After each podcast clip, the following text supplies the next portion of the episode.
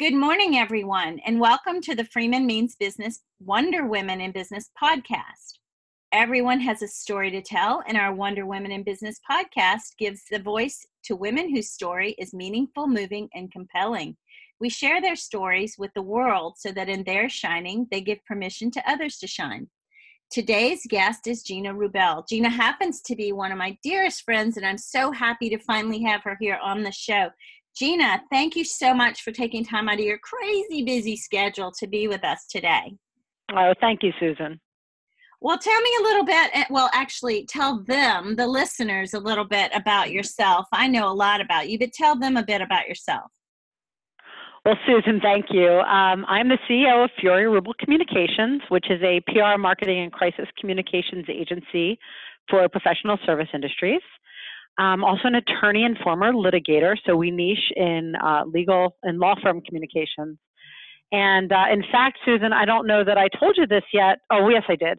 Um, we are in the process of uh, editing my the second edition of my book, Everyday Public Relations for Lawyers, which is expected to publish later this year. Awesome. I did know about that. Um, folks, Gina forgot, but um, I have taken a peek. It's amazing. I am excited for this to come out. I'm going to share this with the world. It's a great book. She's a great writer. She's a great storyteller. Um, she makes it easy to learn what you need to know to succeed.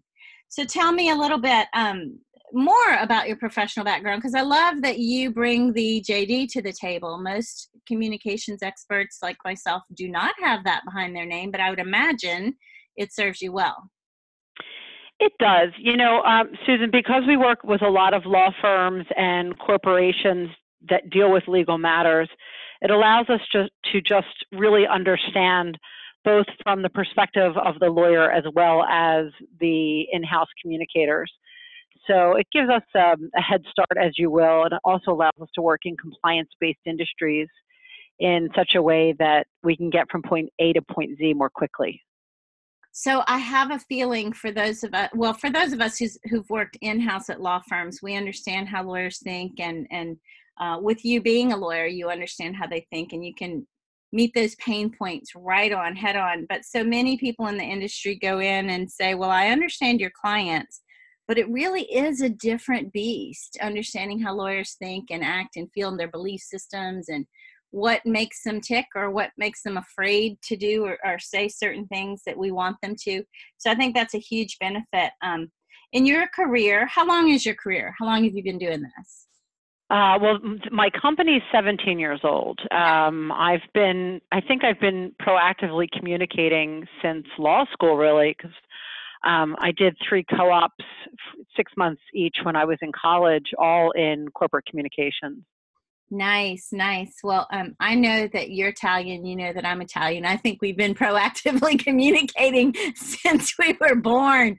Um, Some might say loudly communicating too, Susan. there you go, loud and clear. So, what has been in your long career? What has been your proudest professional accomplishment? Would you say? It really is founding and su- successfully running a marketing and PR agency for 17 years. Um, you know, it's a huge professional accomplishment. And when I started the company in 2002, someone that I trust dearly told me that I was crazy because of the economic downturn. And that person even intimated, and the person respects me greatly, that I'd never be successful because of the economy. And the good news is that we're still here 17 years later and stronger than ever. So, um, have to be doing something right. But the other side of that is I am fortunate to be surrounded by and lifted up by so many incredible people, both staff and colleagues like you in the industry. Oh yeah, I do know you have a lot of colleagues who respect you. Um, you know, you have to earn your stripes, and you've certainly done that over the years. You are quite. Um, I think you lead by example as well. You lift others, and it makes people say, "Hey, you know, you can be a nice person and and still be successful. It doesn't have to be, like I like to say, in sports, competition is the name of the game, but in business, I think collaboration is a better word and a better thing to aspire to to uh, accomplish is collaboration. And you've been a great colleague and a great friend. I love that we're coast to coast and we keep in touch. Um, we have a lot of the same contacts. I know that your clients um, folks, I don't know if you know Gina, but her clients make friends of her. she ends up being their friend. I think that's great because people want to do business with people they know, love, and trust. Uh, well, is- you know, we really do. Um, yeah. And it's interesting. I have a client here in Pennsylvania, uh, the law firm Willig, Williams, and Davidson. And Deb Willig is uh, someone I hold dear. I've known her since I was a young lawyer, and she was the first chancellor of the Philadelphia Bar Association. And when I first met with her to do work for them more than, I want to say 13 or 14 years ago, she said to me, um, We go to our clients' weddings and wakes. Um, and for those who don't know what a wake is, it's a, a, a viewing. and I never forgot that because the truth is, we do become friends with our clients because we deal with so many sensitive matters, uh, on especially on the PR side, but we're also their advocates. So it matters to be able to create good, solid, long-term relationships. Well, I think that um, going to your clients' weddings and wakes is very powerful. It means that you become part of their uh, family, in in essence, if you will. And I think that you have to be a trustworthy and kind, good listener, uh, really someone who empathizes with the client's needs and then becomes just a part of the fabric of their success as well. And you've done that really, really well. Who in your history has been an inspiration to you? Well, as I said, you know, I've been blessed to have so many people in, my life support me and several mentors. And it's interesting, I thought about this question because I had a feeling you might ask it. And um, you know, my mother mentored me to be compassionate and empathetic and to prioritize family over all else, which is why I started my company. And then my father, who was also a lawyer, taught me how to think strategically and in many ways how to follow my gut. My husband mentors me every day on everything from business management and business development um, to how not to be so hard on myself uh, because we tend to do that. Yeah. And then I had I have a friend who her name is Neen James, and she taught me some great systems and business practices to be more productive and profitable. But you know, Susan, every day I learn something new from our children who never cease to amaze me, who mentor me in ways I learn from them the way they work so hard at school or sports and show up for their teammates. And you know I, I didn't play sports in high school or college. I was a dancer. So you know that's kind of a solo thing or with your your dance troupe. And so i'm being mentored in so many ways every day. Um, i just try to be mindful and open to those messages. So I, I, would expect that my guests would often have a mentor who is in their industry or a client or someone who helped them get started but that's so unique and beautiful that you said uh, your children. Um, that's super super touching and very moving. Um, italians we, we like to you know family is everything. It is everything. You walk that walk. I, I know how much you adore your kids but to give them credit for your successes and where you are today that's awesome. I know scott is a big part of your success and you give him credit as well. That's beautiful too uh, let me ask you what what do you think we can do more of to help lift women other women in business? First of all it is so important to help each other um, every step of the way. And for me it starts with living and following a book that i have i hold very dearly. It's called the four agreements. And if i can follow these agreements then i can help support myself, which means support others. And so the Four Agreements is a book that was written by a gentleman named Don Miguel Ruiz. And they're simple. So if I may, I'm going to share them with you. Please. Um, the first the first is be impeccable with your word. And that means to be honest with oneself so as not to impeach, which is the root of impeccable. And if you're honest with yourself, you'll always be honest with others. And I love that. Um, the second is don't take anything personally. this one's hard for most people, including myself. And I have to remind myself every day that what others do is not about me. Um, if you lose a client, it's not about you, it's about the choices that they've had to make that are in the best interest of them. you know it's and it really does keep you sane um, the third is don't make assumptions and this one's a doozy because the smallest assumption can lead to the biggest misunderstandings. So i have to every day say to myself mm, and i'm am i making an assumption about this or do i have facts to back it up? Um, and then the fourth is always do your best. And what i love about this is and this is how we hold we we by doing each one of these things, we're helping to support others, and in particular women in our um, spheres of influence. And to always do your best means to do the best under the circumstances that you face. So, in other words, if your best is to stay in bed and recover from the flu, then you've done your best.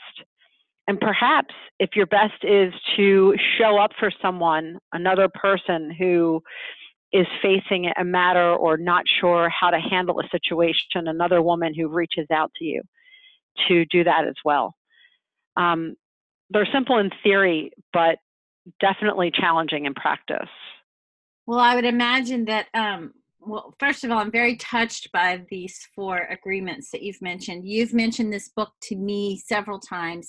Um, it seems like it would be quite liberating to embrace this way of life. Uh, not easy, but liberating, you know, to understand, you know, you free the mind of all the anxiety that accompanies things like taking everything personally or assuming certain things without having the facts to, to judge uh, your your thoughts, beliefs, and actions on uh, doing your best. I think a lot of us believe we're doing our best, um, but you just gave us permission to do things that others might not define as our best, like stay in bed. If you're not feeling like today, you should get up and get out, do your best to be your highest and best self. I know that I skip that a lot.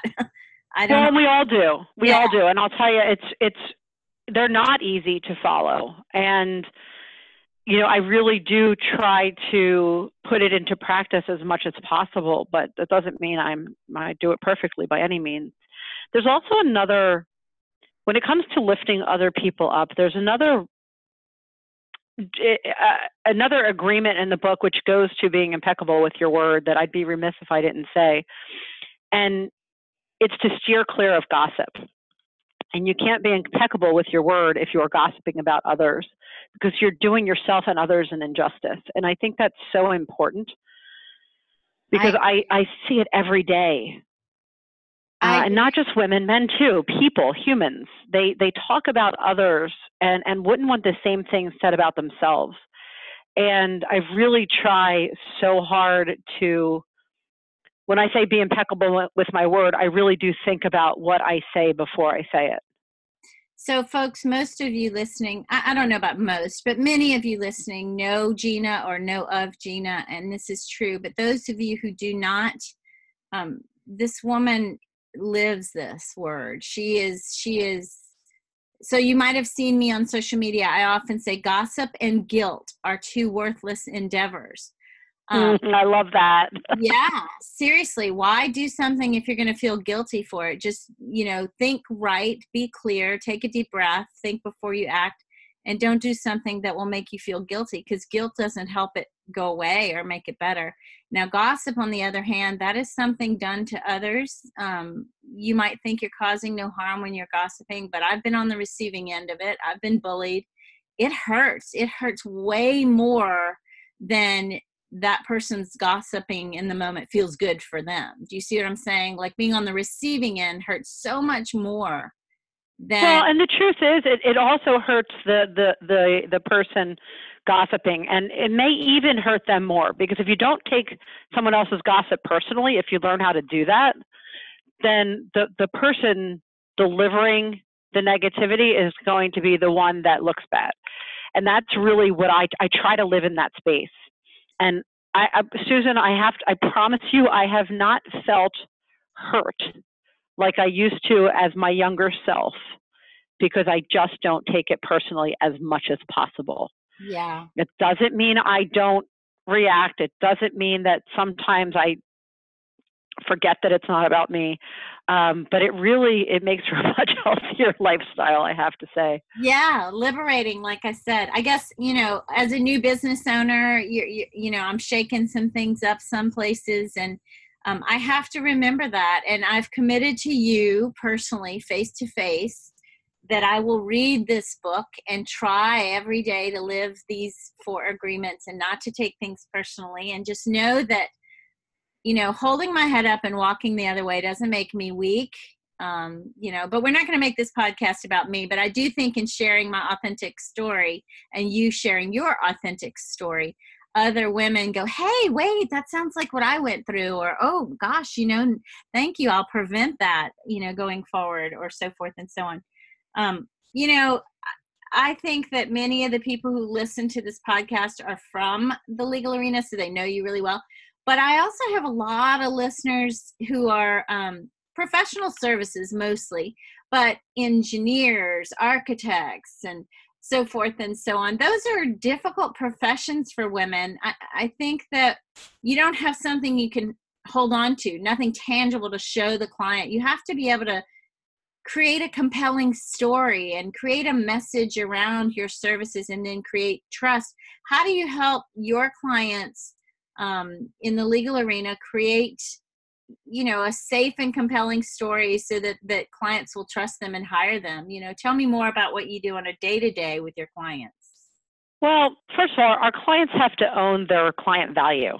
And you know we've moved away from talking about just things like return on investment you know what the client delivers to other people but what is the actual value? And understanding what our clients clients value um, so you, when you're working in professional services as opposed to consumer services um, or consumer products, I should say, it's about what the others, the, the people hiring your clients want and need. And yes. of those wants and needs, how they prioritize them. So it's really about understanding that. And in, in legal services in particular, it depends on the type of practice area and the type of industry. And so and then the clients within those because what somebody values who is trying to uphold a trademark is very different than what somebody values that is starting to try uh, trying to start a new business and an upstart so the needs are different and communicating that in an effective way is is really what's most important and and what people miss in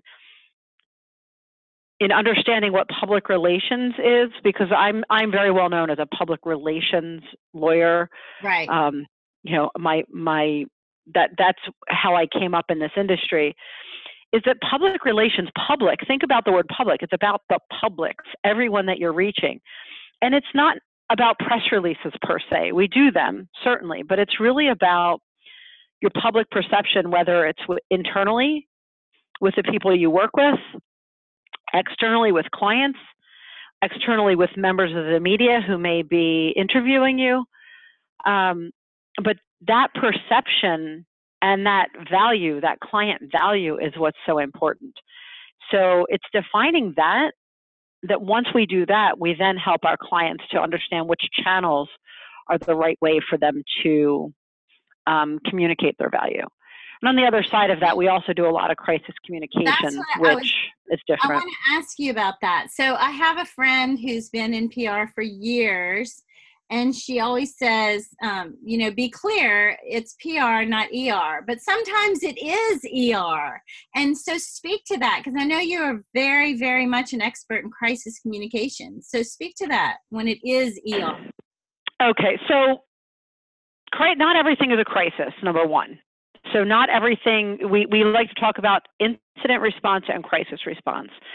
And oftentimes an incident doesn't have to rise to the level of a crisis, and that's what, where we try to keep our clients. Let's define the incident, let's address the incident, um, let's mitigate the damage, and let's move on. So it's not always ER. When it rises to the level of crisis, and we don't always have control over that, whether it be workplace violence, like an active shooter, or uh, the death of a senior executive in the firm, or you know a cyber breach. The you don't have control over the fact that it happened. Now we have to determine how are we going to deal with it, and what what is the process to protect a our clients' clients, their data, their information, and at the same time, if it's workplace violence, most importantly, the people who are in the workplace at the time. Uh, and, then how are you how are you going to handle it for the long term, whether it be internal messaging, external messaging, and then what are you going to do to change that from ever happening again? Or at least what protocols and processes are you putting in place proactively um, after a situation unfolds? So, crisis communications is so much more than, oh, you know, let's go have a press conference and talk to the media. In fact, that's, that's the rare occurrence, unless you're working in a DA's office. Um, it's really about maintaining control of a situation to the best of your ability, controlling the message and the media, and what I, I should say the mediums, uh, to make sure that everything works out in the best way possible. Can you give us an example? We don't have control over everything. I don't know if you're allowed, but are, are you able to give me or give us an example of a recent um, crisis where the plan worked?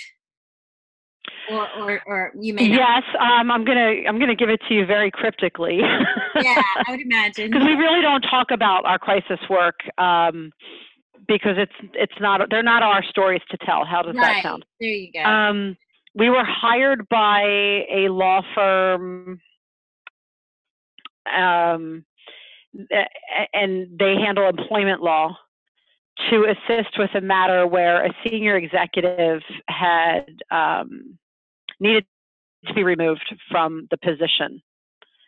And it needed to happen swiftly and carefully without media attention in an effort to protect the entity and any individuals involved with this impropriety. Um, and we spent a week on conference calls with the board. We helped get security in place. We uh, helped, we were reviewing the correspondence that was going to be sent to the individual by the attorney. Um, and again, I'm sorry for being so cryptic, but it's the first one that came to mind. Uh, the matter was resolved, the individual was removed, uh, and life moved forward. Which, which I can't really good. say more than that. No, that's good. So I think that having as little as possible to say about it means that the preventive measures worked, right? So they did, and I'll tell you, I I spent over the course of 10 days, probably 60 to, to 80 hours dedicated to working on that. Wow. Um, so it's not, it, it, you know, when it's, and then there's, there's much smaller things, you know, and it, it just depends. I mean, we work with banks as well. And, you know, we've had skimming incidents where we have to get messages out to the customers where their, uh, their ATM card numbers have been skimmed and work with you know the, the bank has a certain procedure but then if that gets out to the media how do you handle that um, because yeah. i think what the one thing that all listeners in every industry should be mindful of is that cybersecurity risks are only going to continue to grow and that's an area where we spend a lot of time and energy in putting together strategic crisis communications plans and event in in the event of when a cyber incident happens. Not if, but when. I hear you. I hear you. So that is a huge deal. Um, I was going to ask you of all the work that you do, and I know that you are an expert in many areas, di- different facets. What is your favorite, or where where do you like to focus your time most? I know that it's as clients need, you're there, but I mean, if you could, in a perfect world, spend the greater part of your time doing X, what would X be? That's inter- That's an interesting question because I love um, the diversity of work. I think that's why I loved going into the area of law in particular because I like doing many different things. Um, I like, I do enjoy helping people when they're in need. And I also enjoy proactively coming up with creative ways to tell a client story. So, and I, I can't say I like one more than the other. It balances itself out. Yeah. Um, well, I, I want the audience to know that you are a full service uh, firm, but you put your heart, I know you have a staff, I know you have a staff, but you are very personally involved in every client engagement. I know that you put your heart into it, not just your head and delegate others, but you personally put your heart into the best possible outcome. Uh, one of the things I love about being your friend, because I think you're that way personally with friendships as well as client relationships. Um, you would come to weddings and wakes if you lived here too. I know. um, I don't know. I just only if invited to a wedding, and I would always be there if a client had a loss. So of yeah. course. Yeah, yeah, yeah. So you're sort of a sister from another mister. But let me what we don't hear often is um, tell us a, a, lesson you might have learned or, or from a challenge or a setback or how you might have overcome that the, the hardest the hardest thing that I have ever had to go through was when my father was diagnosed with and some, subsequently died from lung cancer. And during those 18 months, um, you know, my husband and I still had and still do have children at home, and uh, we have a farm to take care of, and clients and staff that need proper attention and support. And I'm an only child. Um, and I wanted to be there to support my father and to spend time with him. And at the end of the day, I don't know how I would have gotten through it without my husband, my mother, my staff, um, and a few friends who showed up in ways that I would have never asked for or expected. Um, and what happens is in, in those types of challenges, and while it's not specific to a business challenge, um, it makes us think and we have to be resourceful and we have to be trusting of others. And um, i can i tend to be very controlling of our work and it, it caused me to delegate better and to listen more and to even be a better teammate to my own staff because i had to rely on them.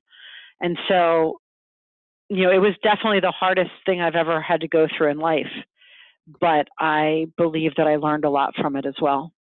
So it sounds like the death of your father, um, and as sad as that is, because I have been there. I lost my father when I was 30, way too young. He was 62.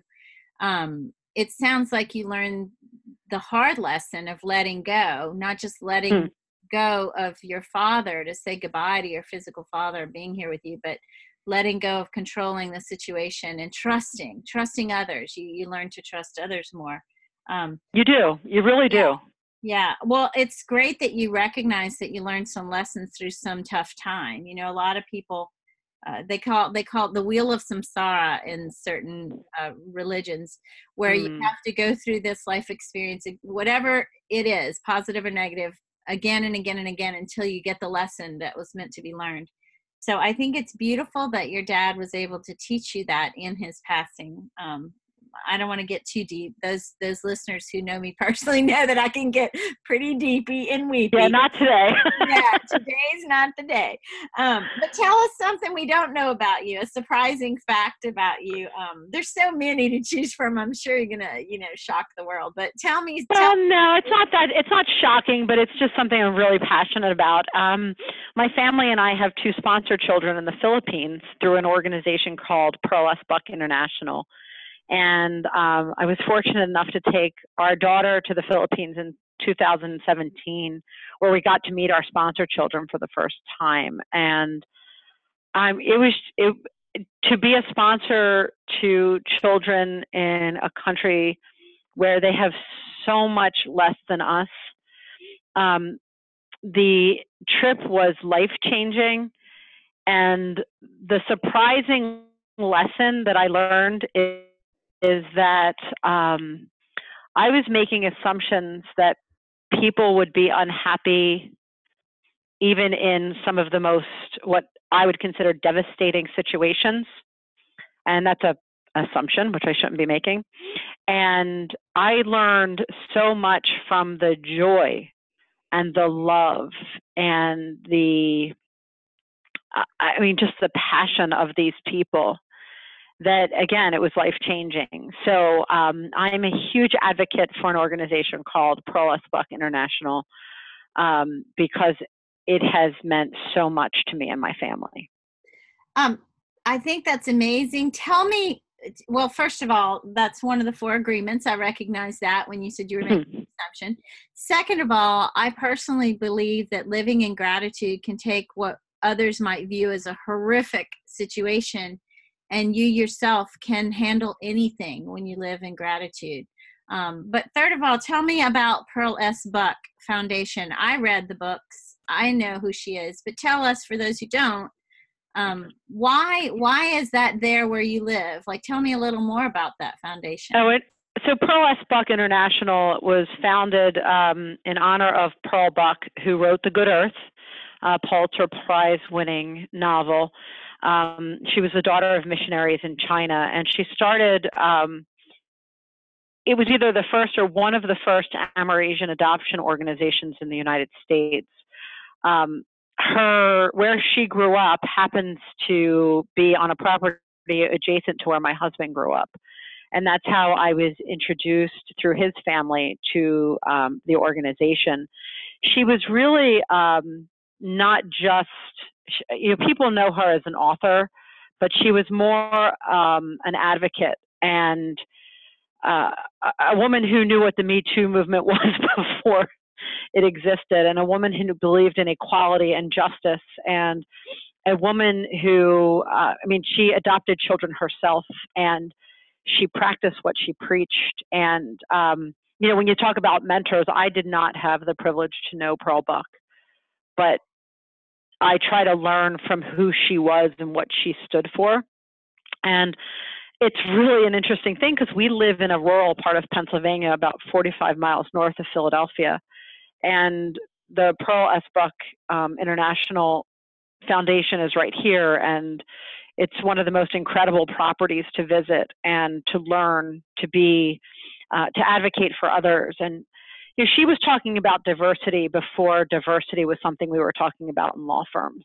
Yeah. So it just it's it's an incredible story, and you know, if anybody gets anything out of this podcast, go uh, look up the website and learn more about the organization and what they do because it is life changing. It's just really special. Well, I'm so glad you shared that with us. Um, I know that most people do know her as an author. I've read and loved The Good Earth more than once, and I had no idea about this foundation and what she did um, and now that you do. So that, folks, I did not know that surprising fact about Gina. It's not the one I thought she was going to share. She has so many. Um, you blew me away with that. So I thought you were going to tell us that you've renovated a barn and that your office is out of a barn, uh, which I think is fantastic. Um, uh, you know what? I didn't even think to tell you that. well, no.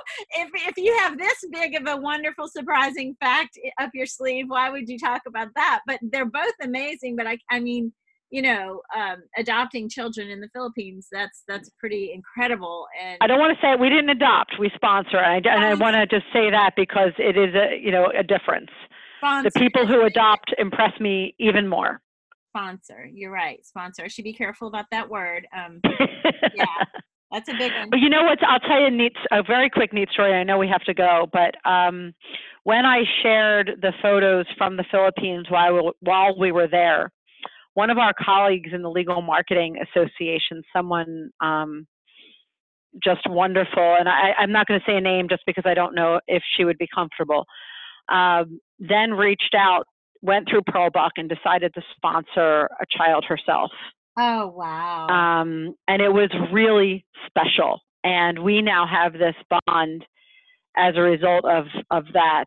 And um, that just, that was a gift to me it was a, a selfless gift to me that meant the world because here she went sponsored another child to get education to help them to be able to be self self sufficient and I could have never in a million years I, I I would not have guessed that this person would have done that. Wow. And it's just we didn't know each other that well. I mean, so I didn't I just wasn't was it because of you that she learned of this opportunity to do this great service, living in service? It was. It was because of Facebook, because I was sharing my pictures and the story wow. of these kids. And so, you know, it talks about the power of social media and sharing positive stories too. And you know, we, we were acquaintances and now we're friends. That's awesome. That's awesome. So, Gina, I know that you've touched the lives of so many beyond what you realize or recognize. Um, people want to, if they want to reach you, how would they reach you? I'll, I'll write a blogcast and I'll put your contact info in there. But can people connect with you on LinkedIn or how would they reach you? Um, they can go through my website, furiarubel.com. That's F as in Frank, U R I A R U B E L dot com. And if you go to my bio, it has a link to my LinkedIn profile. It has a link to my Twitter profile.